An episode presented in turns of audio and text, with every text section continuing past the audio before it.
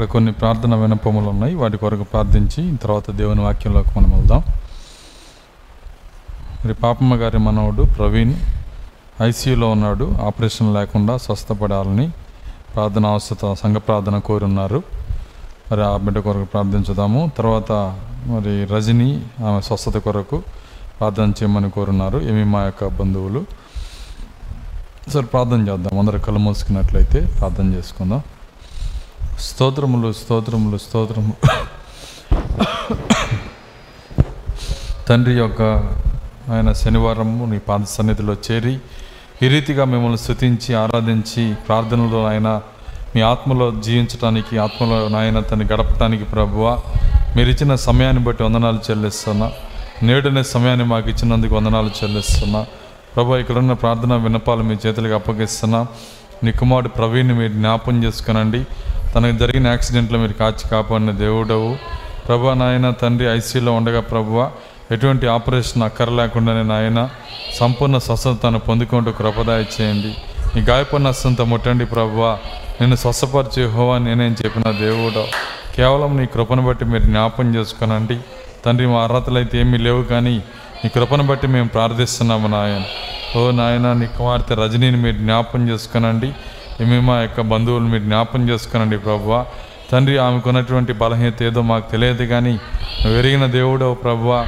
నీ గాయపూర్ణ నష్టంతో మీరు తాకమని ప్రార్థిస్తున్నా. సంపూర్ణ స్వస్థతను మీరు దయచేయండి. తండ్రి నాయన మీ నాయన నిజంగా కలవరలో ప్రభువ. ప్రతి ఒక్కరి కొరకు రక్తమును కార్చిన దేవుడవు. ఓ ప్రతి ఒక్కరి కొరకు స్వస్థతను కొన్న దేవుడవు. మీ చేతులకు అప్పగిస్తున్నాము నాయన. ఇంకెవరైనా బలహీనతలో అనారోగ్యంలో అవసరతల్లో కూడా ఉన్నట్లయితే ప్రభువ ఓ ఈ మధ్యాహ్నం వారి చేతులు పైకెత్తుచుండగా ఎతబడిన చేతి వెనకాల ఉన్న ప్రతి అక్కరను మీరు తీర్చండి నాయన. ఓ సంపూర్ణ స్వస్థతను మీరు దయచేయండి. అపాధి కార్యములు లయపరచండి నాయన. ఓ సం నాయన ప్రతి అవసరతను మహిమలోంచి తీర్చండి. మా ప్రార్థన వినపములన్నీ మీ సన్నిధిలో భద్రపరిచి సమాధానము దయచేయమని యేసుక్రీస్తునాలో ప్రార్థించి వేడుకొంచున్నాము. ఆమె అందరం లేచి నిలబడదాం.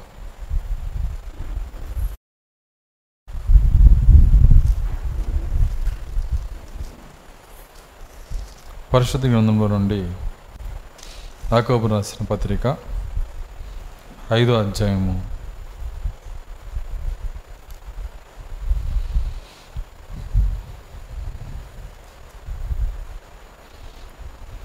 యాకోబు రాసిన పత్రిక ఐదో అధ్యాయము పదహారవ వచనం చదువుకుందాం.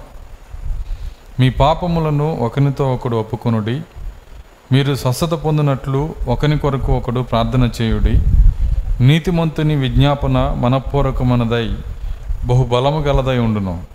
ఏలియా మన వంటి స్వభావము గల మనుష్యుడే వర్షింపకున్నట్లు అతడు ఆసక్తితో ప్రార్థన చేయగా మూడున్నర సంవత్సరముల వరకు భూమి మీద వర్షింపలేదు. అతడు మరలా ప్రార్థన చేయగా ఆకాశం వర్షించెను వర్షమిచ్చెను భూమి తన ఫలం ఇచ్చెను.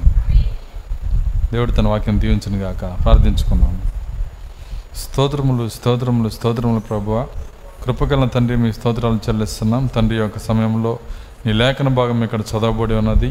ఇంతవరకు ప్రార్థనాత్మను మాకు ఇచ్చిన దేవుడవు. మా ప్రార్థనలో విన్నపములు మీ సన్నిధిలో భద్రపరిచిన దేవుడవు ఈ సమయంలో వాక్యం మీదకి మేము వచ్చి ఉండగా కొద్ది నిమిషములు నన్ను సెలుచాటును మరుగు చేసి మీరు మాట్లాడండి ప్రభువ. సంగమునికి కావాల్సిన ఆత్మీయ ఆహారాన్ని మీరు దయచేయండి వినున్నట్లుగా మా హృదయాలు తెరవండి. గ్రహించినట్లుగా మా మనసులు తెరవండి. నన్ను సిలుచాట్ను మరుగు చేయండి. నేను బలహీన నన్ను బలపరిచి మీరే మాట్లాడి మీ నామానికి మహిమ తెచ్చుకోమని యేసుక్రీస్తునాలు ప్రార్థించి కొంచున్నాము ఆమె కూర్చున్నాను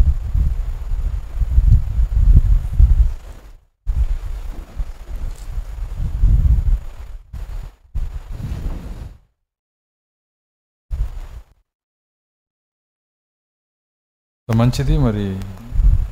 ఒక నలభై ఐదు నిమిషాలు దేవుని వాక్యాన్ని మనం చూద్దాం. ఎక్కువ సమయం నేను తీసుకోను. దాని తర్వాత మరి మరి మూడు దాదాపు మూడు బావు మూడున్నర లోపు మూడున్నర లోపు మనం ముగిస్తాము. మూడున్నరకి ముగిస్తాం మనం. ఈ లోపు మరి ఒక్కొక్కరిగా మనం ప్రార్థించడం జరుగుతుంది. కాబట్టి దయచేసి మరి ఆ ప్రార్థన నేను చేస్తానన్న వాళ్ళు మరి ప్రేరేపణ ఉన్న వాళ్ళు మీ యొక్క చిన్న స్లిప్ మీద మీ పేరు ఇవ్వండి. మరి దానిలో నుంచి మేము తీసి మరి ఏది దేవుడిస్తే మరి వారు ప్రార్థించడం జరుగుతుంది. కాబట్టి మరి గుర్తుంచుకోనండి చిన్న స్లిప్ని మీరు రాసివ్వండి. మరి అందరం చేయలేం కాబట్టి. రెండవది మరి ప్రార్థన చేసేటప్పుడు కొన్ని కార్యాలు మనం గుర్తుంచుకోవాలి. ఏంటి ఆ కార్యాలంటే మీకు ఇవ్వబడినటువంటి అంశములు మాత్రమే ప్రార్థన చేయాలి? ఏ అంశం అయితే మీకు ఇవ్వబడుతుందో వాటి కోసం మాత్రమే ప్రార్థన చేయాలి. ఎందుకంటే క్రమశిక్షణ అనేది చాలా ప్రాముఖ్యమైనది. క్రమం అనేది చాలా ప్రాముఖ్యమైనది. కాబట్టి మరి ప్రార్థన అంటే అర్థం ఏంటంటే మన విన్నపముతో దేవుని బ్రతిమలాడుకునుట. ప్రార్థన అంటే దేవుని గద్దించటం కాదు లేకపోతే ఇంకోటి కాదు. మనము డిమాండ్ చేయటం కాదు. మన వినపముతో కన్నీటితో దేవుణ్ణి బ్రతిమలాడుకునుట. కాబట్టి ఏదైతే మనము మనకి వినపాలు ఇవ్వబడతాయో మనం ఎంతవరకు ఆ వినపం కొరకు దేవుని ఆత్మ నడిపింపు ఇస్తాడో బ్రతిమలాడుకోగలమో అంతవరకు బ్రతిమలాడుకోవాలి అయిపోయిందా? పక్క వాళ్ళకి మనం సమయాన్ని ఇచ్చేసేయాలి. అంతేగాని వేరొక అంశం గురించి ప్రార్థనలో చేయకూడదు. మరి ఇవ్వబడిన అంశం అది చర్చికి సంబంధించింది అయినా చేయకూడదు. అదే క్రమశిక్షణ అంటే కాబట్టి అది రెండవది ప్రార్థనలో మరి హెచ్చరికలు చేయకూడదు. ప్రార్థనలో ఎవరినో ఎవరికో హెచ్చరిక చేయటం లేదంటే ప్రార్థనలో ఎవరినో తిట్టడము లేదంటే ప్రార్థనలో మరి ఎవరినో మెచ్చుకోవటం వ్యక్తిగతమైనవి చేయకూడదు. అర్థమవుతుందా? రెండవది మరి ప్రార్థన చేసేటప్పుడు ప్రసంగం కూడా చేయకూడదు. అర్థమవుతుందా? ప్రార్థన అంటే ప్రార్థనే ప్రసంగం అంటే ప్రసంగమే. అంటే ఈ కార్యాలన్నీ మనం గుర్తుంచుకొని చేస్తే చాలామందికి ప్రార్థన చేసే అవకాశం దొరుకుతుంది. రెండోది ఎక్కువ సమయం చేయొద్దు అనేది మా భావం కాదు. చెయ్యండి. ఆ ఆ అంశాల కోసం దేవుడు మీకు ఎంతసేపు కన్నీరు భారం ఇస్తాడో ఇవ్వబడిన అంశం కొరకు మీరు కన్నీటితో భారంతో ప్రార్థన చేయండి. అలా మీరు గంట చేసినా మీకు ఇస్తాం. అంశం దాటితే మాత్రం కుదరదు. అర్థమవుతుందా? కాబట్టి ఇవ్వబడిన అంశం కోసం మీరు ఎంతసేపు దేవుడు మీకు భారం ఇస్తాడో అంతసేపు ప్రార్థించండి. అప్పుడు మీకు మరి ఆ ప్రార్థన దేవుడు దీవిస్తాడు దేవుడు వింటాడు. కాబట్టి ఈ- యొక్క సూచనలు గుర్తుంచుకోనండి. అప్పుడు క్రమముగా మరి నిజమైనటువంటి మరి సంఘముగా పరిపూర్ణ సంఘముగా మనం ఎదిగి దేవుని చిత్తాన్ని మనం చేయగలుగుతాం. దాన్ని గుర్తుంచుకోనండి మరి ఈ యొక్క అంశములన్నీ. మరి రెండు రెండు గంటల నుంచి మరలా మనము ఈ యొక్క కోడికను మరలా ప్రార్థనా అంశంలోకి మనం వెళ్తాము.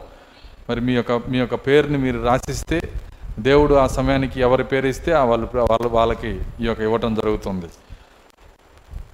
సరే మంచిది మనము కొద్ది నిమిషాలు దేవుని యొక్క వాక్యంలోకి మనం వెళ్దాం.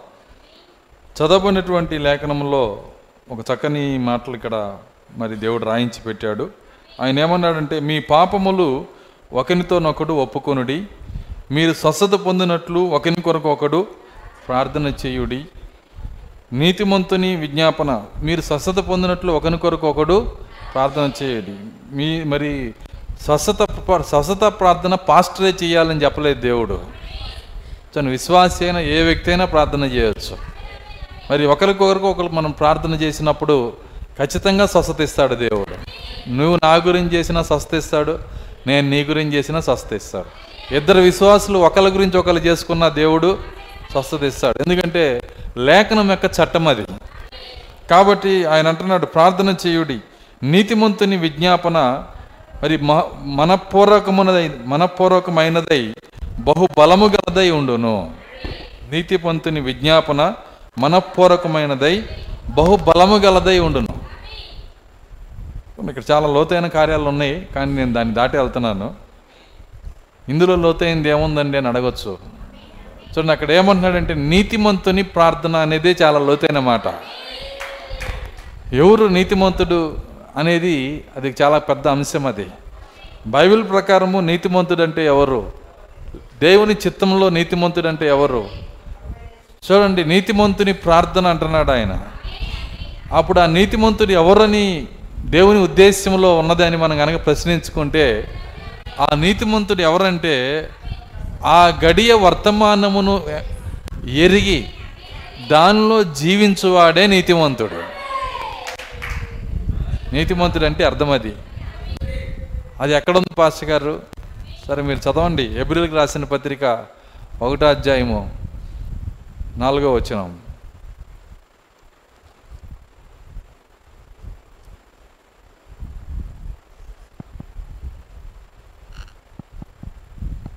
ఏప్రిల్కి రాసిన పత్రిక ఒకటో అధ్యాయము.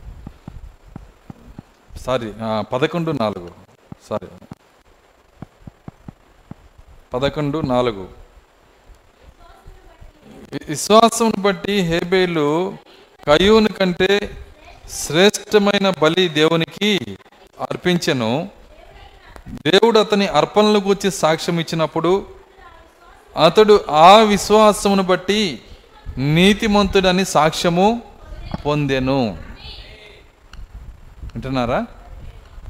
హేబేలు ఎందుకు నీతిమంతుడయ్యాడు అని మీరు ప్రశ్నించుకుంటే వేరొక అర్హత దేవుడు చూపించట్లా అక్కడ. హేబేలుకి దేవుడిచ్చిన వర్తమాన ప్రత్యక్షత కయ్యూనికి రాలేదు కానీ హేబేలుకి వచ్చింది. ఆ ప్రత్యక్షతను ఆయన జీవించినప్పుడు ప్రత్యక్షత పొందినప్పుడు అని చెప్పలేదు దేవుడు. ప్రత్యక్షతను జీవించినప్పుడు హేబేలు నీతిమంతుడని సాక్ష్యము పొందెను. సేమ్ అదే విధముగా దేవుడు ఒక వ్యక్తిని ఏ చట్టం పైన నీతిమంతుడిగా తీరుస్తాడో చివరి వ్యక్తిని కూడా అదే చట్టం పైన నీతిమంతుడిగా తీరుస్తాడు.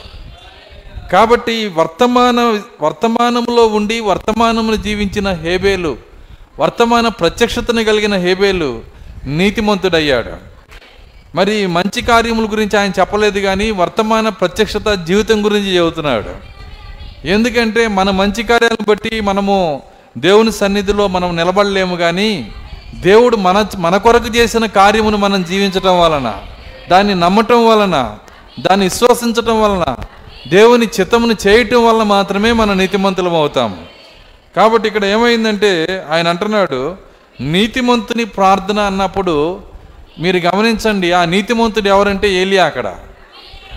ఏలియా గురించి మాట్లాడుతున్నాడు.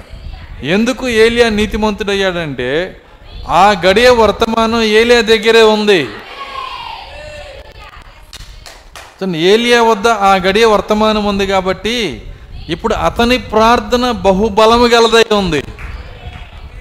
మేఘమును ఆపమంటే ఆగిపోతుంది. మేఘం పడమంటే వర్షం పడుతుంది. ఇంత శక్తి ఆయనకి ఎలా వచ్చిందంటే ఆ గడియ వర్తమాన ప్రత్యక్షత వలన దాన్ని జీవించటం వలన ఏలియా నీతిమంతుడిగా మారాడు కాబట్టే నీతిమంతుని ప్రార్థన. అందుకే ఆయన మరి అక్కడ ఈ కార్యాన్ని చెప్పేది లోకస్వార్త పద్దెనిమిది ఎనిమిదిలో. ఇప్పుడు దీన్ని మీరు అక్కడ కలుపుకోండి. లోకస్వార్త పద్దెనిమిది ఎనిమిది.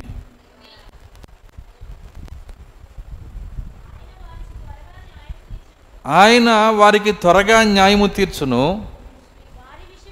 వారి విషయమే కదా. ఆయన దీర్ఘశాంతము చూపుచున్నాడని. ఏడో వచనం ఏడో వచనం చదవండి.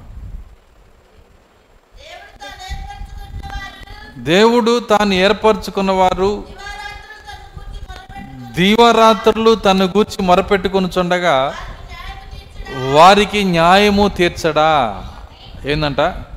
దేవుడు తాను ఏర్పరచుకున్నవారు వాళ్ళు ప్రార్థించాలని కోరుతున్నాడు. వర్తమానము ద్వారా తాను ఏర్పరచుకున్న వాళ్ళు వర్తమానం ప్రత్యక్షత పొందిన వాళ్ళు వాళ్ళ ప్రార్థనకి సమాధానం ఇవ్వాలని కోరుతున్నాడు. వాళ్ళ ప్రార్థన వాళ్ళు నీతిమంతులై ఉన్నారు. వాళ్ళు వాళ్ళ ప్రార్థన బహుబలము గలదై ఉంటుందంట. దేవుని స్తోత్రం. అలెలుయ్య కాబట్టి ఇక్కడ ఏలియాని ఆయన చూపించి మాట్లాడుతున్న మాటలో ఇంత అర్థం ఉంది నీతిమంతుని ప్రార్థన మనపూర్వకమైనదై బహుబలము గలదై ఉండును.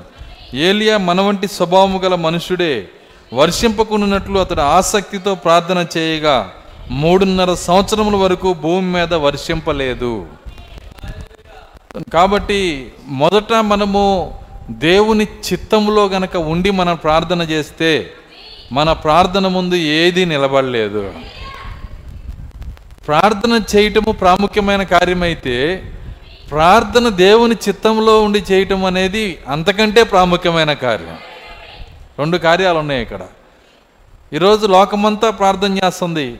కానీ దేవుడు చెవుల్లో మరి వినకుండా ఆయన అడ్డాలు పెట్టుకున్నాడు ఆయన. ఎందుకు? చూడండి మీ మీ మీ పాటలు నా నేను వినకుండా చెవులు మూసుకున్నాను అంటున్నాడు ఆయన. ఆయన వినడు. ఎందుకు వినడంటే ప్రార్థన అంటే ఇష్టం లేదా దేవునికి? ఆయన పేరే ప్రార్థన ఆలకించు దేవుడు. మరి మన ప్రార్థన వినాలంటే ఏం చేయాలి? ఆయనకు ఇష్టలుగా జీవిస్తేనే మన ప్రార్థన ఆయన వినేది. ఆయన చిత్తంను చేయగలిగితేనే మన ప్రార్థన ఆయన వినేది. కాబట్టి ప్రార్థన చేయటం ఎంత ప్రాముఖ్యమైందో ప్రార్థన చేయటానికి ముందు మనల్ని మనం శుద్ధి చేసుకొని మనల్ని మనం కడుక్కొని మనల్ని మనం పవిత్రపరచుకొని మన లోపాలు సరి చేసుకొని దేవుని ఎదుట మనల్ని మనము మనల్ని మనం తగ్గించుకొని మనం అప్పుడు గనక మనం ప్రార్థన చేస్తే చూడండి ప్రార్థన చేస్తే సాధారణంగా ప్రార్థన చేస్తే ఎంత శక్తి ఉంటుందో దానికి వంద రెట్లు శక్తి దేవుడు ఇస్తాడు మనకు అక్కడ. నూరు రెట్లు శక్తి బయలుదేరుతుంది. సంవత్సరానికి జరిగేది రెండు రోజుల్లోనే జరుగుతుంది. ఎప్పుడంటే నీతిమంతుని ప్రార్థన మనపూర్వకమైనదై బహు బలము గలదై ఉండును. కాబట్టి సంవత్సరాల తరబడి అలబడి ప్రార్థన చేయాల్సిన అవసరం లేదు. నువ్వు చేయాల్సిన మొదటి పని ఏంటంటే మనల్ని మనం సరి చేసుకోవాలి. మనల్ని మనం దిద్దుకోవాలి. దేవుని చిత్తానుసారంగా మనం ఎక్కడెక్కడ లోపంలో ఉన్నామో ఆయన చిత్తమునికి వ్యతిరేకంగా ఏ కార్యాలు మనలో ఉన్నాయో అవి మనల్ని సరి చేసుకొని కనుక మనం ప్రార్థన చేయగలిగితే అప్పుడు మన ప్రార్థన శక్తివంతంగా పనిచేస్తుంది. దేవుని స్తోత్రం అలెలుయ్య కాబట్టి మరి అలాంటి ప్రార్థన దేవుడు కోరుతున్నాడు. దేవుడు ఏర్పరచుకున్న వాళ్ళు ప్రార్థించాలని దేవుడు కోరుతున్నాడు. సో ప్రాక్త ఈ ప్రార్థన గురించి అనేక కార్యాలు చెప్పాడు ఆయన. ఆయన చెప్పిన కొన్ని కార్యాలు నేను చదివి ముందుకెళ్తాను.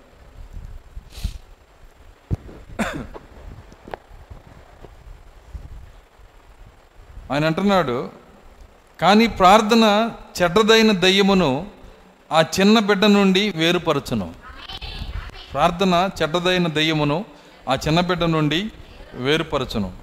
అంటే అర్థం ఏంటంటే బలవంతపు కార్యాలపైన మరి ప్రవక్తకి విశ్వాసం లేదు. అంటే అర్థం ఏంటంటే బలవంతంగా ఒక కార్యము చేయటం అనేది ప్రవక్తకి మరి ఆయనకి ఇష్టం లేదు. అది నిజము. ప్రార్థన దీన్ని చేస్తుంది. చిన్నదైన మార్త తన పాదములపై గెంతుట ప్రారంభించి తన చిన్న ముక్కును పైకెత్తి బయటకు పరిగెడితే ఆమెపై ఏ బట్టలు లేని కారణంగా నీవు ఆమెను కొడతావు?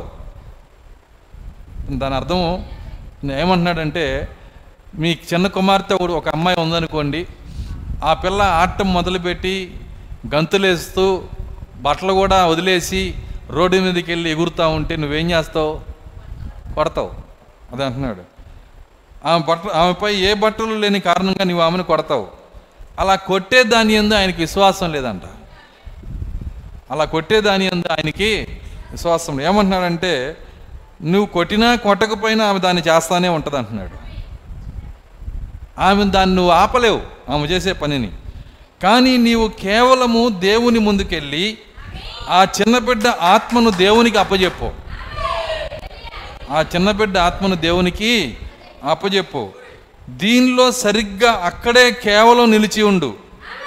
నేను ఎరిగిన దానంతట్లో ఉత్తమమైనది అదే అని నేను నమ్ముచున్నాను. ఇది ఇది ఇది కుటుంబంలో చిన్న బిడ్డలు. చూడండి, మనం ఎప్పుడైనా ఆ విధంగా చేసామా చూడండి మనకు మనకు కోపం వస్తే అవసరమైతే కర్ర తీసుకోను లేకపోతే నాలుగు ఏది తిడితే దాన్ని దాన్ని దాన్ని తిట్టేస్తుంటాం మనం. మనం మనకి అసలు పూనకం వచ్చినట్టు వచ్చేస్తుంది పిల్లల మీద. అది కాదు ఆయనకు చెప్తుంది.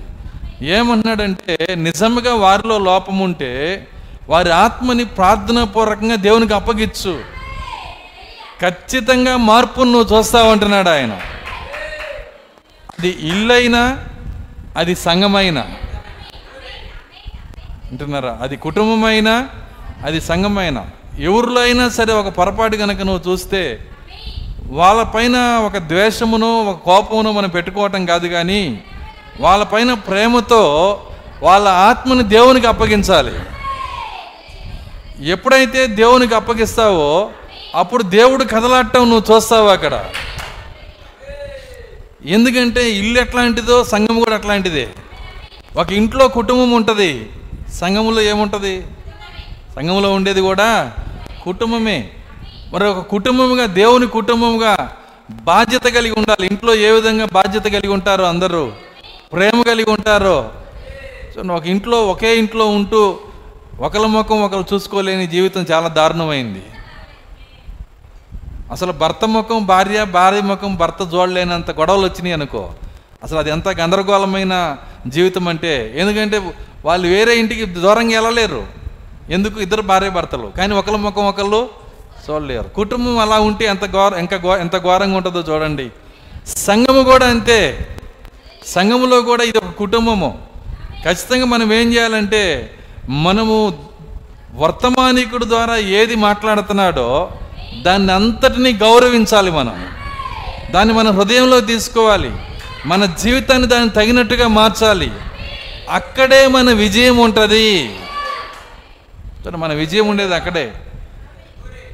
ఎలిషా వచ్చి ఎలి ఎలిషా ఎలిషా చెప్పి ఆయన నైమాన్తో వర్తమానం ఇచ్చిన తర్వాత నైమాను నీ వర్తమానం కంటే నాకు ధర్మశాస్త్రం ప్రాముఖ్యమైందని ధర్మశాస్త్రం అంతా చేసుకుంటా ఉంటే ఈ యొక్క కుష్ఠరోగం బాదు. అర్థమవుతుందా? నైమాన్ ఏది చేయాలి అక్కడ ఆ గడియకు ఏలిషా ప్రవక్త ద్వారా ఏ మాట వచ్చిందో దానికి ఒబే అవ్వాలి దానికి విధేయుడిగా ఉండాలి. అప్పుడు ఆ కుష్ఠరోగం పోతుంది.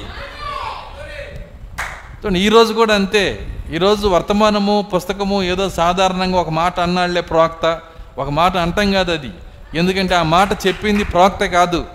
ఈ మాట చెప్పింది దేవుడే. దేవుని మాటకి లోబడితే మనకి దేవన. దేవుని మాటకి విధేయత చూపిస్తే మనకి దేవన. కాబట్టి విధేయత చూపించేవారిగా మనం ఉండాలి.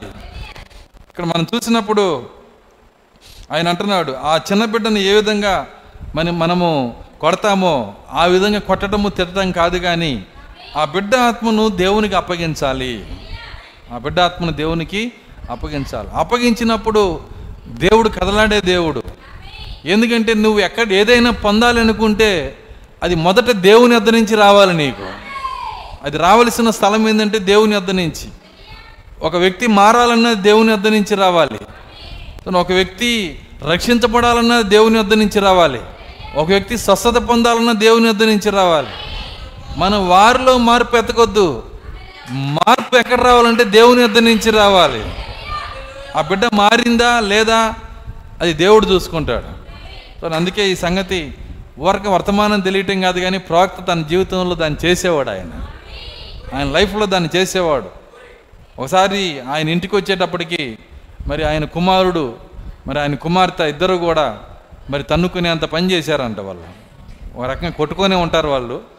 కొట్టుకొని చివరికి కంప్లైంట్ తయారు చేసుకొని మరి మరి అక్క అక్క- మరి తమ్ముడు నన్ను కొట్టాడు లేకపోతే అక్క నన్ను కొట్టింది ఈ విధంగా వాళ్ళు మాట్లాడుకుంటా ఆయన దగ్గరికి వచ్చి మరి అలసిపోయి ఆయన వర్తమానం చెప్పి ఆయన మరి ప్రయాణం చేసి వస్తే ఆయన దగ్గరికి వచ్చి అవుతున్నారు ఇద్దరు కంప్లైంట్ చేస్తున్నారు.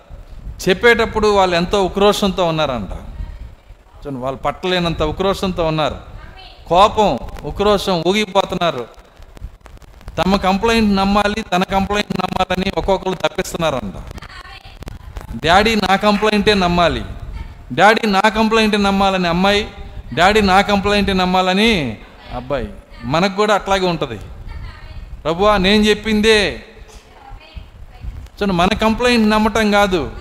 అక్కడ జరిగే కార్యం ఏంటంటే ప్రవక్త అన్నాడు ఇద్దరి విషయాలు జాగ్రత్తగా చక్కగా విన్నాడంట. ఆయన ఏమన్నాడంటే మీ మీ యొక్క మీకు మీకు నేను ఎవరు తప్పు చేశారో నేను చెప్తాను. అయితే మొదట నాతో పాటు ప్రార్థనలో కూర్చొని అన్నాడంట. ఆయన ప్రార్థనలోకి వెళ్తే ఎలా ఉంటుందంటే పరలోకం అక్కడ సంచరిస్తూ ఉంటుంది. దేవదూతలు అక్కడ ఉంటాయి. శక్తి అక్కడ కమ్ముకొని ఉంటుంది. దేవుని స్తోత్రం. అలెలుయ్య ఆయన ఆయన ఆయన ఉన్న స్థలంలో మరి కుమ్మే ఎద్దు కూడా మారు మనసు పొందింది. అర్థం కాదా దాన్ని నేను ఈ మాట చెబుతున్నాను. మారు మనసు పొందింది అంటున్నాను. ఎందుకంటే పరలోకం యొక్క రాజ్యం యొక్క సృష్టికర్త ఆయన. ఆయన ఉన్న స్థలంలో పరలోక రాజ్యాన్ని సృష్టిస్తాడు ఆయనే. ఎందుకంటే దేవుని పిల్లలు సృష్టికర్తలు. దేవుని పిల్లలు ఏంటంటే ఏ సృష్టికర్తలు? పరలోక రాజ్య సృష్టికర్తలు అపవాది పిల్లలు పాతాలలోకి సృష్టికర్తలు. అపవాది పిల్లలు ఎలాంటి సృష్టికర్తలు అంట పాతాళ లోకాన్ని సృష్టిస్తారు. మనమైతే పరలోక రాజ్యాన్ని సృష్టించాలి. పరలోక రాజ్యం ఏంటి? పరిశుద్ధాత్మ అందలి ఆనందం సంతోషం. సో నీ జీవితంలో సంతోషము ఆనందం కనుక అవకాశము ఇవ్వకుండా ఉంటే ఆ సంతోషం లేకపోతే ఎక్కడో నువ్వు పరలోకాన్ని బాగొట్టుకున్నావు అని అర్థం. అయితే తిరిగి పోగొట్టుకున్న దాన్ని తిరిగి పొందే కృప కూడా దేవుడు ఇస్తున్నాడు ఈరోజు. నా ఇద్దరిని కూర్చోబెట్టి ప్రార్థన చేశాడు. ఎప్పుడైతే ప్రార్థన చేశాడో అక్కడ జరిగిన కార్యం ఏంటంటే మరి చిన్నగా ప్రార్థన ఆమె చెప్పారు. వచ్చినాక ఇప్పుడు చెప్పండి మీ యొక్క కంప్లైంట్లు ఏంటని అడిగాడు. అడిగినప్పుడు ఇద్దరు ముసిముసి నవ్వులు నవ్వుతున్నారంట. ఎందుకంటే దెయ్యాలు పోయినాయి. దెయ్యాలు ఏమైనాయి అంటే లోపల నుంచి వెళ్ళిపోయినాయి. దయ్యములు దెయ్యములు ఉంటేనే ఆ కంప్లైంట్లు ఉక్రోషం కోపం బాధ ఇవన్నీ కూడా. ఎప్పుడైతే దెయ్యం వెళ్ళిపోయిందో అది వాళ్ళు కాదని ప్రవక్తకి తెలుసు. కాబట్టి ఆయన ఏం చేశాడంటే ఇప్పుడు చెప్పండి మీ కంప్లైంట్ ఏంటంటే ఏమీ లేదని చెప్పారు ఆయన. నీకు లేదా? లేదు. సో నా అబ్బాయిని అడిగితే అబ్బాయి నీకు లేదా? ఏమీ లేదు. ఏది మార్పు తీసుకొచ్చింది? బెల్టా. బెల్ట్ ఏంది పాస్టర్ గారు? బెల్ట్ తీసుకొని కింద పడేసి బాధ్యత తీసుకురాలేదా మార్పు? అర్థమవుతుందా? లేదంటే కర్రతో రాదా మార్పు? మార్పు తెచ్చేది పరిశుద్ధాత్మ మాత్రమే. ఎప్పుడైతే ఆ శక్తి ప్రాక్త ఎరుగున్నాడో సమస్త కార్యాలు దేవుని పాదాల దగ్గర పెట్టడం నేర్చుకున్నాడు ఆయన. కుటుంబంలో విషయాలు కూడా అంతే. కుటుంబంలో విషయాలు కూడా తీసుకెళ్ళిపోయి ఏం చేశాడంటే ప్రాక్త పాదాల దగ్గర పెట్టాడు. ఎప్పుడైతే నీవు సంపూర్ణంగా ఆయన పైన ఆధారపడతావో నీవు కదలటం ఆగిపోతావో సో ఎప్పుడైతే నీవు కదలటం ఆగిపోతావో నీవు కదలటం ఆగినప్పుడే ఆయన కదలటం మొదలు పెడతాడు. ఏ పనిలో అయినా అంతే నీకు నీవుగా కనిపించుకుని నిన్ను నీవు కనపరుచుకునే పనిలో కనుక నువ్వు ఉన్నావు అంటే దేవుడు కదలటం ఆగిపోతాడు. నువ్వు ఎప్పుడైతే ఆగుతావో ఆయన అప్పుడు కదులుతాడు. ఈ సూత్రం మనం గుర్తుపెట్టుకోవాలి. కాబట్టి దేవుడు కదలటానికి మనం అవకాశం ఇవ్వాలి మనము మనము శక్తి లేని వారిగా మారిపోవాలి. మనం అవిదే మనము దేవుని యొక్క దేవుని యొక్క సన్నిధిలో విధేయత కనపరుస్తూ ప్రభు నేను చేతకాని వాడిని దేవునితో చెప్పాలి. ప్రభు నేను చేతకాని వాడిని నేను చేతగాని దాన్ని నేను చేయలేని పనిని. ఏదో మాట వరుసగా చెప్పేది కాదు. ప్రతి పనిలో మనం ఏమైనామో దేవుని దగ్గర ఒప్పుకోవాలి. మనం ఏమీ చేయలేము. ప్రాక్త ఒక మాట అన్నాడు మన శక్తి ఎంత అంటే ఆయన ఆయన చిత్తము లేకుండా ఊపి నీ ఊపిరి నువ్వు తీయలేవంట. ఆయన చిత్తము లేకుండా నీ ఊపిరి కూడా నువ్వు తీయలేవు. అదేంటి పాస్టర్ గారు? అవును ప్రాక్త అంటున్నాడు తీయగలవా? ఆయన చిత్తం లేకుండా నీవు నీ ఊపిరి నువ్వు తీయలేవు అంటే బతికొండలేవు అని అర్థం. చస్తే నీ ఊపిరి నువ్వు ఎక్కడి తెస్తావు. ప్రాణం పోయింది ఎట తీస్తావు నీ ఊపిరిని? కాబట్టి అది ఆయన చిత్తమైతేనే మన ఊపిరి కూడా మనం తీసేది. మరి ఇంకేంటి మనకి జాత అయింది? అందుకే ఆయన అంటాడు నాసికా రంధ్రంలో ఊపిరి కలిగిన వాడిని లక్ష్య పెట్టొద్దు అంటాడు ఆయన. నాసికా రంధ్రాల్లో ఊపిరి కలిగిన వాడిని లక్ష్య పెట్టమాక. కాబట్టి మనకి చేత అయింది ఏంటి? ఏమీ లేదు. మనము అంత గొప్ప అబ్రహాం అంటున్నాడు అయ్యా దుమ్ము ధూళినైన నేను నీ ఎదుట మాట్లాడటానికి తెగిస్తున్నాను. దుమ్ము నేను ఎదుట ప్రార్థించడానికి ప్రార్థించడానికి తెగిస్తున్నాడంట. అంటే ప్రార్థించడానికి కూడా భయపడుతూనే ప్రార్థన చేస్తున్నాడు. ఎంత విధేయతమైన ప్రార్థన చూడండి.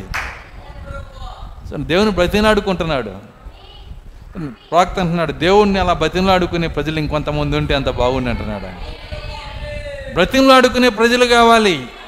ప్రజల స్థితిని బట్టి ప్రజల పాపమును బట్టి ప్రజల అవిధేయతను బట్టి వారిని అందరినీ ఆయన పాదాల దగ్గర పెట్టి బ్రతిమలాడుకునే ప్రజలు కావాలంటున్నాడు ఆయన. దేవుని స్తోత్రం అలెలుయ్య అది కావలసిన కార్యం. ఇర్మియాలు మనలో రావాలి. ఇర్మియా ఏమంటున్నాడు? ప్రభువా నా తల ఒక చెరువు లాగుంటే బాగుండు ఏడవటానికి కన్నీళ్ళు రావట్లేదయ్యా అని. ఎంత కృప. క్రీస్తు మనసు అది క్రీస్తు ఆత్మది. క్రీస్తు కలిగిన ఈ మనసు మీరును కలిగి ఉండు కాబట్టి బలవంతపు కార్యాలపైనదే మన ప్రవక్తకి విశ్వాసం లేదు. నువ్వు బలవంతంగా ఏదో చేపిస్తే అది జరిగేది కాదు. మొన్న ఒకసారి పాస్టర్ గారితో కూర్చొని ఐదు గారితో నేను మాట్లాడుతూ ఉన్నా. నేనేమన్నానంటే మరి ఈ యొక్క ఆభరణాలు పెట్టుకొచ్చే వాళ్ళ పరిస్థితి టాపిక్ వచ్చినప్పుడు నేను ఒక మాట చెప్పాను.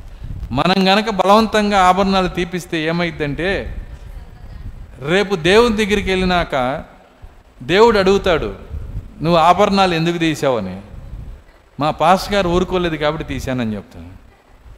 ఒకవేళ ఊరుకుంటే వేసుకుంటావా? ఖచ్చితంగా ఎందుకంటే నాకు చాలా ఇష్టం. అర్థమవుతుందా? అంటే ఇప్పుడు ఆభరణాలు తీసింది వర్తమానమా పాస్టరా?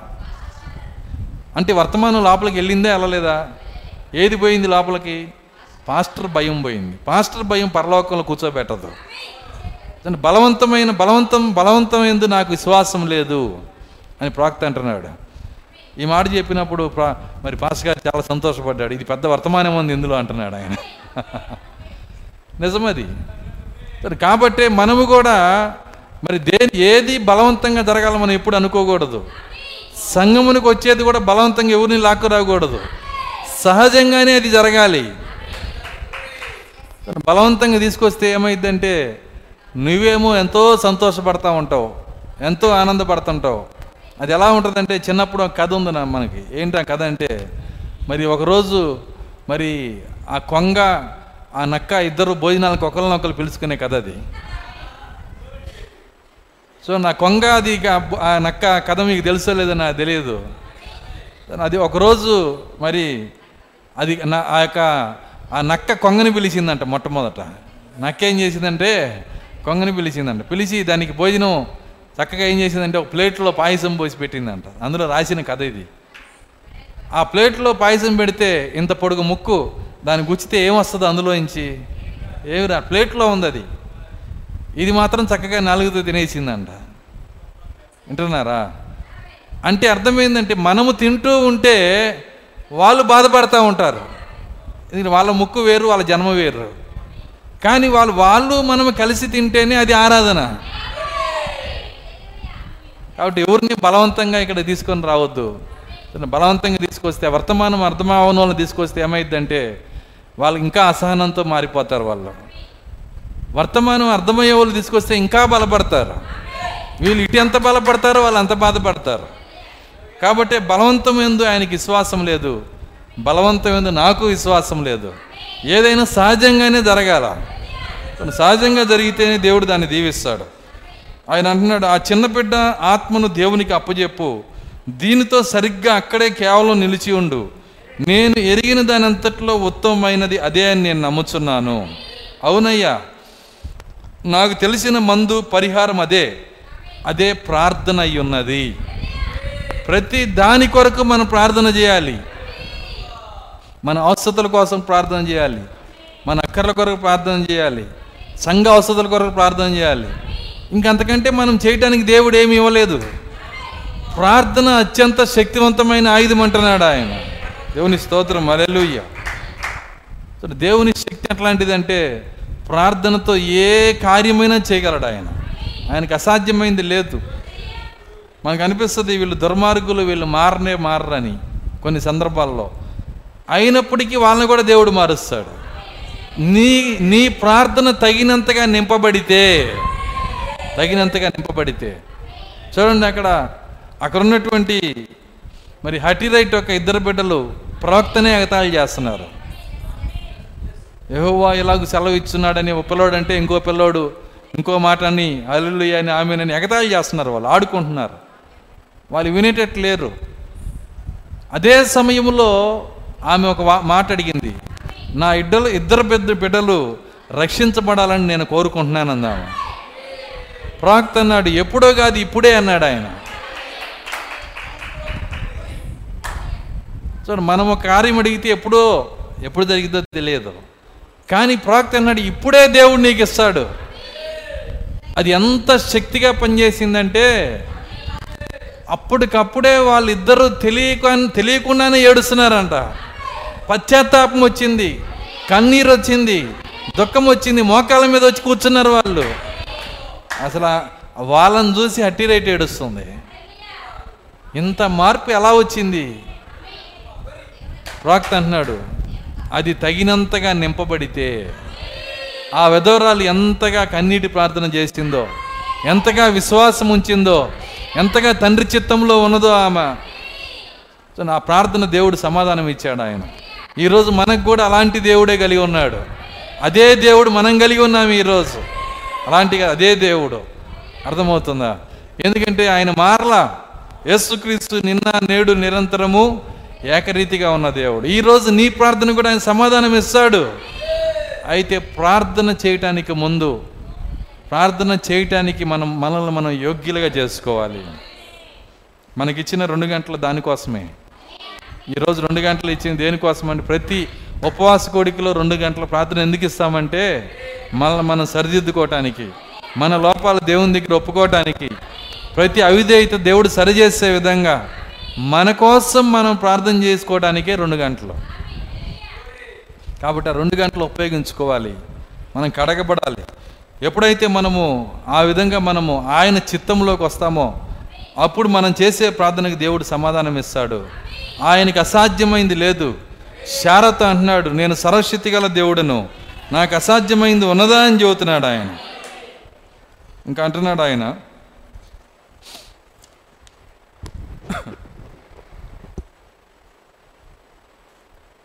ఇప్పుడు ప్రార్థన ఏం చేస్తుందో చూడండి. ఖచ్చితంగా ప్రార్థన దేవుని కిందకి అనగా మానవుని వద్దకు తీసుకొని రాదు. కానీ మానవుణ్ణే పైకి అనగా దేవుని వద్దకు తీసుకొని పోతుంది. ప్రార్థన ఏం చేసిద్దంట? మనల్ని పైకి తీసుకెళ్ళిద్దంట. మనం పైకి వెళ్ళామనుకో ఎవరో పరిగెత్తింది మనకు కనపడదు ఇక్కడ. అర్థం కాదు చాలామంది ప్రార్థన ఇక్కడుండి చేస్తారు. ప్రవక్త ఏమంటున్నాడంటే నిజమైన ప్రార్థన దేవుణ్ణి ఇక్కడ తీసుకొని రాదు నిన్నే పైకి తీసుకొని వెళ్ళిద్దంట. కలెక్టర్ గారు మీకు ఒక వినత ఇవ్వాలి మా ఇంటికి రండి అని ఎవరైనా అడుగుతారా? సరే మీకు అర్థం అవటానికి చెప్తున్నాను నేను. కలెక్టర్ గారికి మనం వినపం ఇవ్వాలి మా ఇంటికి రమ్మని ఎవరైనా అడుగుతారా? ఏం చేయాలి?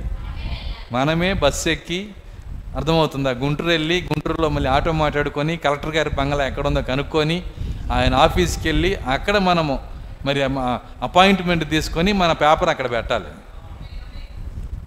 ఆ విధంగానే దేవుని దగ్గరికి నువ్వు పోవాలి. దేవుని నీ దగ్గరికి రావటం కాదు. అయితే ఆయన దగ్గరికి పోవాలంటే నీవు ఇక్కడ ఛార్జీ పెట్టుకొని వెళ్ళేది కాదు ఇది. నీ ఆత్మ పైకి లేపబడాలి. నీకు పరలోకంలో నీకు ప్రవేశం దొరకాలి. పరలోకంలో ప్రవేశం దొరకాలంటే నీవు దేవునికి వ్యతిరేకమైన ఏ కార్యంలో నువ్వు ఉండకూడదు.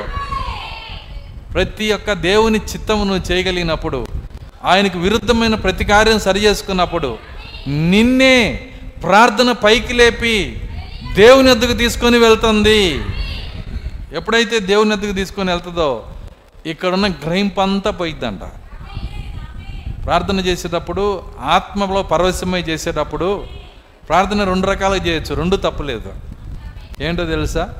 ఒకటి మనసుతో ఒకటి ఆత్మతో. పౌలు గారి అన్నాడు నేను రెండు రకాలుగా ప్రార్థన చేస్తాను. నేను మనసుతో ప్రార్థన చేస్తాను ఆత్మతో ప్రార్థన మనసుతో చేసేటప్పుడు ఎవరు వస్తున్నారో ఎవరు వెళ్తున్నారో అన్నీ చూస్తాం. అర్థం కాదా? మనసుతో చేసేటప్పుడు ప్రార్థన మరి చర్చిలో ఏం జరుగుతుంది? ఎవరు అరుస్తున్నారు? ఎవరు తిరుగుతున్నారు? కాసేపు అటు కసేపు ఇటు చూసి మళ్ళీ ఆమె చెప్పి కాసేపు మళ్ళీ ప్రార్థన చేసి మళ్ళీ కళ్ళు తెరిచి మళ్ళీ అది ఇది మనసు. కానీ ఆత్మతో చేసే వ్యక్తి ఏ కార్యం అతనికి తెలియదు. దేవుని సముఖంలోకి వెళ్ళిపోతాడు. ఆయన పాదాల దగ్గర నిలబడతాడు. దేవుని స్తోత్రం అలెలుయ్య ఒకసారి నేను అదే విధంగా నా అనుభవం చాలాసార్లు చూశాను. ఒకసారి నేను ప్రార్థన చేస్తున్నప్పుడు నేను పైకి ఎత్తబడి దేవుని సి- ఇది కలవరి శిలువ దగ్గర నిలబడ్డాను నేను. ఆ శిలువ యొక్క శిలువ దగ్గర కూడా ఆయన పాదాలే నా ముందున్నాయి. ఆ పాదాల మీద నా రెండు చేతులేసి నేను ప్రార్థన చేశాను. ప్రభు ఈ యొక్క పార్సి నొప్పి నన్ను ఇసిగిస్తుంది. సంవత్సరాల తరపున నన్ను ఇబ్బంది పెడుతుంది. నీ పాదాలు నాకు దొరికినాయి. ఇప్పుడే నన్ను స్వస్థపరచమని అడిగాను. నేనున్న ఎండ నేనున్న దుమ్ము ధూళి ఏది నాకు తెలియదు. నాకు కనపడుతున్న ఆ పాదాలు మాత్రమే వెంటనే ఒక హస్తం నా తలమే పెట్టబడింది. ఆ హస్తం నా తలమే పెట్టి పెట్టబడిన వెంటనే మరొక క్షణం కూడా లేదు అక్కడ. మరొక నిమిషం కూడా లేదు. మరొక సెకండ్ కూడా లేదు. ఆ తలనొప్పి వెళ్ళిపోయింది నాలో నుంచి. అది ఈ రోజు వరకు నా దగ్గరికి రాలేదు. మరలా రాలేదు. దేవుని స్తోత్రం. అలెలుయ్య ప్రార్థన నన్ను పైకి లేవనెత్తింది. ప్రవక్త ఒకరోజు ప్రార్థన చేస్తున్నాడు. ఆయన ప్రార్థన చేస్తున్నప్పుడు మరి ఆయన అడవిలో ప్రార్థన చేస్తున్నాడు. గుట్టల మీద రాళ్ళు మరి చుట్టూ చెట్లు పాములు తేళ్ళు వాటి గుంప వాటి మధ్యలోకి వెళ్ళి ప్రార్థన చేస్తున్నాడు. ఎటు నుంచి ఏ పాము వస్తుందో ఎటు నుంచి ఏ తేలు వస్తుందో ఏది గరిచిద్దో పైగా ఒక ఒక ఒక దోమల గుంపు వచ్చి జుమ్మని ముఖానమే కొట్టిందంట. కొట్టి ఆయన్ని కొడతా ఉన్నాయి కానీ ఆయనకి తెలియదు. వాక్త అంటున్నాడు ఎక్కడున్నాడు ఆయన?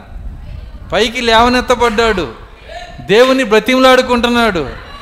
ప్రభువా ఆ అరిసిన గొర్రెపిల్ల ఎవరు? మిల్టౌన్ మిల్టౌన్ అని అరిసిన గొర్రెపిల్ల ఎవరు? అర్థమవుతుందా? ఆయన అడుగుతున్నాడు దేవుణ్ణి ఆ రక్షించబడే ఆత్మ ఎవరు? నీ చిత్తం చేయాల్సిన ఆత్మ ఎవరు? నాకు ఈ తేలతో పని లేదు ఈ అడవితో పని లేదు ఈ గొట్టలతో పని లేదు ఈ యొక్క ఈ యొక్క దోమలతో పని లేదు. దేవుణ్ణే అడుగుతా ఉన్నాడు. పైకి లేవనెత్తబడ్డాడు. అప్పుడు దేవుడు సమాధానం ఇస్తున్నాడు అక్కడ దేవుని స్తోత్రం. అలెలుయ్య సేమ్ అదే విధముగా మన జీవితంలో కూడా ఆత్మతో ప్రార్థన నేర్చుకోవాలి. ఆత్మతో ప్రార్థన. ఆత్మతో ప్రార్థన చేయాలి అంటే ఆత్మతో సమాధానం కావాలి.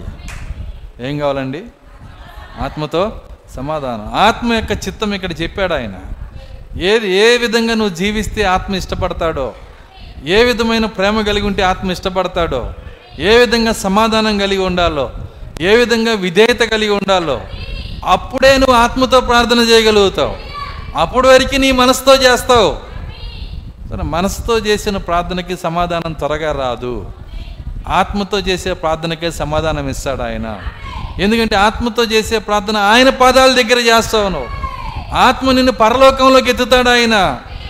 ఆయన పాదాల దగ్గర నుండి నువ్వు ప్రార్థించినప్పుడు ఆ ప్రార్థనకి ఆయన ప్రాముఖ్యత ఇస్తాడు. రెండు ప్రార్థనలో ప్రాముఖ్యత ఇచ్చేవి ప్రాముఖ్యత తక్కువ ఇచ్చే ప్రార్థనలన్నీ దేవుడే చెప్పాడు మనతో. చెప్పాడే చెప్పలేదా? చూసాం కదా మనము ఇందాక చదివాము. అలోక పద్దెనిమిదిలో దేవుడు తాను ఏర్పరచుకున్న వారు ప్రార్థించినప్పుడు అన్నాడు. వారు దివారాత్రులు ప్రార్థించుండగా వారికి మాత్రము త్వరగా త్వరగా త్వరగా అంటున్నాడు ఆయన. ఏర్పరచుకున్న వాళ్ళ ప్రార్థనకి త్వరగా ఏర్పాటు లేని వాళ్ళ ప్రార్థనకి నిదానంగా. వింటున్నారా? త్వరగా వచ్చేది ఉంది నిదానంగా వచ్చి నిదానంగా వస్తుందా? అప్పుడు నువ్వెవరు? నీకు ఇంకా ఏర్పాటు రాలేదని అర్థం అక్కడ. నీ ఏర్పాటుని ప్రశ్నిస్తుంది అది.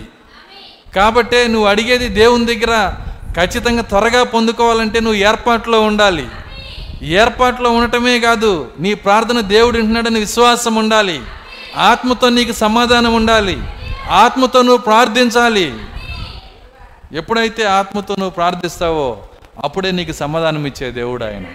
కాబట్టి ప్రార్థన చేయటానికి ముందు నీతిమంతులుగా ఉండాలి. నీతిమంతుని ప్రార్థన మనపూర్వకమైనదై బహు బలము గలదై ఉండును అంటున్నాడు ఆయన.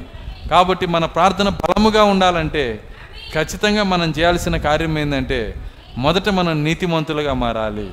నీతిమంతులుగా మారటం అంటే అర్థం ఏంటో కాదు ఈ గడియకి వర్తమానం ఏది చెప్తుందో దాని అంతటిని మనం తీసుకోవాలి. కాబట్టి మనం కోపం వచ్చినప్పుడు ఏది పడితే అది అరిసి ఏది పడితే అది తిట్టి ఇవన్నీ చేయకూడదు. వాళ్ళ ఆత్మను ఏం చేయాలంటే దేవుని దగ్గర అప్పగించాలి. వర్తమానం ఈ మాట చెబుతుంది. అది వర్తమానం యొక్క చిత్తమైతే అది నా చిత్తం కూడా. నువ్వు గనక అలాంటి చిత్తం నువ్వు కలిగి ఉంటే అప్పుడే దేవుని దృష్టిలో నువ్వు నీతిమంతుడు అవుతావు. వర్తమాన చిత్తమును ప్రేమించు వారే నీతిమంతులై ఉన్నారు. కాబట్టి మొద మొదటగా మనం చేయాల్సిన పని అది. కాబట్టి మనము ఏదైతే ఆయన ఎలా ఉండి ప్రార్థించమని కోరుతున్నాడో ఆ విధంగా మనం ప్రార్థించినప్పుడు ఆ క్రమమును మనం తెలుసుకున్నప్పుడు మనం కష్టపడాల్సిన అవసరంలా? ఒక ఒక ఒక ముద్దుని తీసుకొచ్చి ఆ ముద్దుని కత్తి లేకుండా లేకపోతే గొడ్డలు లేకుండా దాన్ని కేవలం ఒక చాకుతో ముక్కలు చేసి పొయ్యిలో పెట్టమంటే ఎట్లుంటుంది? సో నీ నీకు అది ఎంత కష్టమో నువ్వు దేవుని చిత్తము ఎరగకుండా నువ్వు ఆయన సన్నిధిలో ప్రార్థించడం కూడా అంతే కష్టంగా ఉంటుంది. నువ్వు ఆయన దగ్గర నుంచి సమాధానం పొందలేవు. కానీ ఆయన చిత్తమనే గొడ్డలు నీకు దొరికిందంటే చూడండి ఆ యొక్క కట్టెలన్నీ పగిలిపోతాయి. నీ ప్రార్థన పోయి గనగన మండుతూ ఉంటుంది. చూడండి అందులో నుంచి అనేక అనేక ఫలాలు నువ్వు తినగలుగుతావు. అని మరి గొప్ప ఆహారాన్ని నువ్వు భుజించగలుగుతావు. కాబట్టి మొదటిగా మనం చేయాల్సిన పని ఏంటంటే ఆయన చిత్తము. ఆయన చిత్తం ఏంటంటే వర్తమానము. ఆయన చిత్తము వాక్యము ఆయన చిత్తము వర్తమానము. అందుకే ఆయన ఒక్క మాటలో తేల్చేశాడు. ఏమన్నాడంటే ప్రభువా ప్రభువా అని ప్రార్థించు ప్రతివాడు పరలోక రాజ్యము చేరడు కానీ ఏంది ప్రార్థిస్తున్నాడు కానీ పరలోక రాజ్యము చేరడని ఆయనే చెబుతున్నాడు. కానీ పరలోకమందున్న నా తండ్రి చిత్త ప్రకారము చేయువాడే. దేవుని స్తోత్రం అరేలుయ్య చూడండి ప్రధాన యాజకుడు పాతాళంకి వెళ్ళాడు తెలుసా మీకు? ఈరోజు ప్రధాన యాజకుడు ఎక్కడున్నాడు? యేసుక్రీస్తు జీవించిన దినాల్లో ఉన్న ప్రధాన యాజకుడు పాతాల్లో ఉన్నాడు. ఆయన ప్రభువా ప్రభు అని జీవితాంతం ప్రార్థించాడు. ఆయన కోసం ఆయన ప్రార్థించాడు. అనేక మంది కోసం ప్రార్థించాడు. ఇజ్రాయెల్ జాతి కోసం ప్రార్థించాడు. కానీ ఎక్కడున్నాడు అదే సమయంలో ఎవరికి ప్రార్థించకపోయినా అలాంటి ప్రధాన యాజకుడిగా లేకపోయినా పేతురు పరలోకముందున్న తండ్రి చిత్తమును ఆయన తెలుసుకున్నప్పుడు ఆ చిత్తమును జీవించినప్పుడు ఆయన సింహాసనం మీద కూర్చున్నాడు ఈరోజు పరలోకంలో. కాబట్టి ప్రార్థన అత్యంత శక్తివంతమైన ఆయుధం. అయితే అది ఎప్పుడు శక్తివంతమైన ఆయుధం అయిద్దంటే నీవు ఆయన చిత్తంలో కూర్చున్నప్పుడు. నువ్వు ఆయన చిత్తంలో కూర్చున్నప్పుడు. ఎప్పుడైతే నువ్వు ఆయన వర్తమానమైన చిత్తంలో కూర్చుంటావో ఆయన మనసు నువ్వు పొందుకుంటావో అందుకే ఆయన మాట అన్నాడు ప్రార్థన చేయటానికి ముందు ఒక్క షరత పెట్టాడు దేవుడు. నేను ముగిస్తున్నాను. ప్రార్థన చేయటానికి ముందు ఆయన పెట్టిన ఒకే ఒక్క షరతు మీరు నాయందు నా మాటలు మీ అందు ఉన్నాయా లేవా చూస్తాడు ఆయన. నా మాటలు ఉన్నాయా పదకొండో ఆజ్ఞ ఉందా? ఏంది పదకొండో ఆజ్ఞ? పది ఆజ్ఞలు మనకు తెలుసు కానీ పదకొండో ఆజ్ఞ ఒకటి ఉంది తెలుసా మీకు? తెలుసా? పదకొండో ఆజ్ఞ తెలుసా? పదకొండో ఆజ్ఞ ఏంటి? పది ఆజ్ఞలు మనకు తెలుసు. పదకొండో ఆజ్ఞ. మీరు చదవండి బుక్ ఉంది ప్రాక్తి చెప్పిన పుస్తకం ఉంది చదవండి. పదకొండో ఆజ్ఞ అని పేరు మీద పుస్తకమే ఉంది. ఏంటి ఆ పదకొండో ఆజ్ఞ? ఏంటిది అది? పదకొండో ఆజ్ఞ ప్రేమ. నా నా మాటలు మీ యందు. అనగా ఆయన మాట ఏంటి? పదకొండో ఆజ్ఞ ఉందా అని అడుగుతున్నాడు ఆయన. ఆ ప్రేమ సహనము విశ్వాసము చూడండి యొక్క విధేయత దేవుని చిత్తమును ప్రేమించే శక్తి ఇవన్నీ ఉన్న తర్వాత నువ్వు ప్రార్థిస్తే అది ఏలియా ప్రార్థన వలె శక్తివంతంగా పనిచేస్తుంది. మొదట దీన్ని మనం సరి చేసుకోవాలా? దాని తర్వాత ప్రార్థనకి మనం వెళ్ళాలి. అప్పుడు అది ఏలియా ప్రార్థన ఎంత శక్తివంతంగా పనిచేసిందో మన ప్రార్థన కూడా అంతకంటే శక్తివంతంగా పనిచేస్తుంది. ఎందుకంటే ఆయన రక్తం ఆయన కోడెల రక్తం కింద ఉన్నాడు. మనము ప్రశస్తమైన యేసుక్రీస్తు రక్తం కింద ఉన్నాము. దేవుని రక్తం కింద ఉన్నాము. ఎందుకు మనము ఆ శక్తిని మనం పొందలేకపోతున్నాము? చూడండి మనము ఆయన చిత్తంలో ఇంకా నిలబడలేదు. ఇంకా ఆయన చిత్తమును ప్రేమించట్లేదు. ఇంకా మనము ఆయన యొక్క ఆయన ఆత్మ ద్వారా ఆయన బయలుపరిచిన వర్తమానానికి మన హృదయాన్ని పొయ్యలేకపోతున్నాం అందుకే మన మనం అడిగిన కార్యాలు పొందలేకపోతున్నాం కానీ మనం అడిగిన కార్యాలు మనం దేవుని దగ్గర నుంచి పొందాలంటే మొదటిగా మళ్ళీ మనం సరి చేసుకోవాలి మళ్ళీ మనం దిద్దుకోవాలి. వర్తమానంతో మన మనసు ఐక్యం అవ్వాలి ఏది వర్తమానం మాట్లాడుతుందో ఏది వర్తమానం తప్పని చెబుతుందో ఏది వర్తమానం ఖండిస్తుందో అదంతా మనం ప్రేమించి వర్తమానంతో మన జీవితం మన మాట మన ఆలోచన ఐక్యమైనప్పుడు అప్పుడు మీకు ఏది ఇష్టమో అడుగుడి. అది మీకు అనుగ్రహించబడునంటున్నాడు మీరు నాయందు ఆయన మాటలేంటి? వర్తమానమే. వాక్యము వర్తమానము. ఆయన మాటలు. అవి మన ఎందు ఉండాలి. ఉండాలంటే అర్థమేంటి? ఏంటి టకటకటకటక చెప్పేది కాదు ఉండటం అంటే. ఆ చెప్పింది లైఫ్గా మారాలి.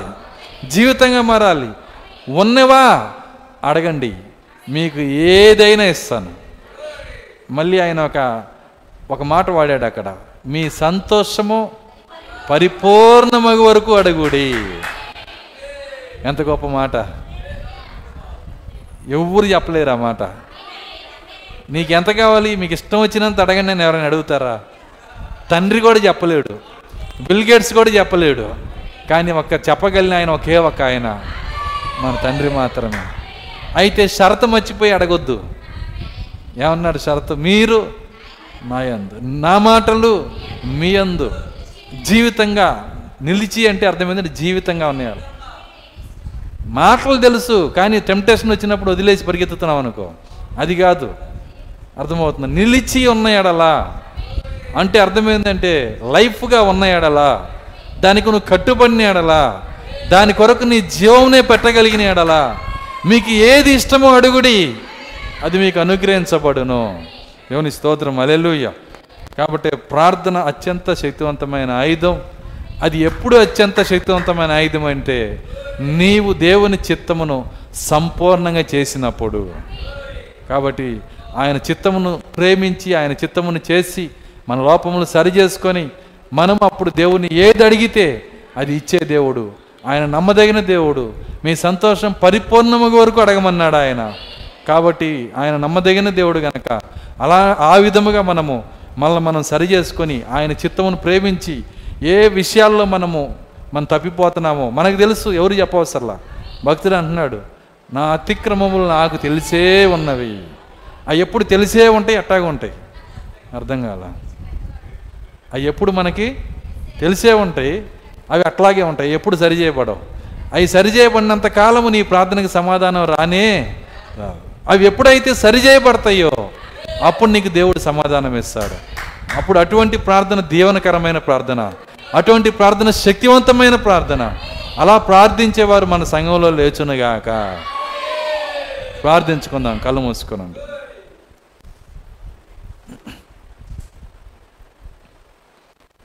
స్తోత్రములు స్తోత్రములు స్తోత్రములు స్తోత్రములు స్తోత్రములు ప్రభువ. కృపగల తండ్రి మీ స్తోత్రాలు చెల్లిస్తున్నాం. ప్రభు కొద్ది నిమిషంలో నీ వాక్యమును మా కొరకు విరిచి మాతో మాట్లాడిన ప్రతి కార్యం బట్టి వందనాలు చెల్లిస్తున్నాం. అవును ప్రభు ప్రార్థన అత్యంత శక్తివంతమైన ఆయుధమే కానీ అది ఎప్పుడు ఆయుధముగా పనిచేస్తుందో మాతో మాట్లాడిన దేవుడవు. ప్రభువా నిశ్చయముగా నాయన మేము మీ అందు మీ మాటలు మా యందు ఉంటేనే ఆ కార్యములు జరుగుతాయని మాతో మాట్లాడిన దేవుడు మేము ఎక్కడ తలి తెలియపోతున్నామో ఆత్మ మాకు బయలుపరిచిన ఓ ప్రభు ప్రతి మాటకు విధేయత చూపించి. తండ్రి వర్తమానం జీవించడానికి మా మనసు ఎంత గాయపడినా మా మనసు ఎంత నలిగిపోయినా మా ఆలోచనలు ఎంత దె- ఎంత దెబ్బతినినా అది మాకు ఎంత ఇష్టం లేని కార్యమైనా దాన్ని మేము మీ పాదాల యొద్ద ఉంచి ప్రభువా నీ చిత్తమును ప్రేమించి ఇష్టపడే కృప మాకు దయచేయండి. అప్పుడు మాత్రమే ప్రార్థన అత్యంత శక్తివంతమైన ఆయుధం అవుతుందని ఓ మేము చూడగలుగుతున్నాము నాయన. సహాయము దయచేయండి ప్రభువా. కూడొచ్చిన ప్రతి బిడ్డను మీరు దీవించండి. విన్న వాక్యం హృదయం పైన రాయండి.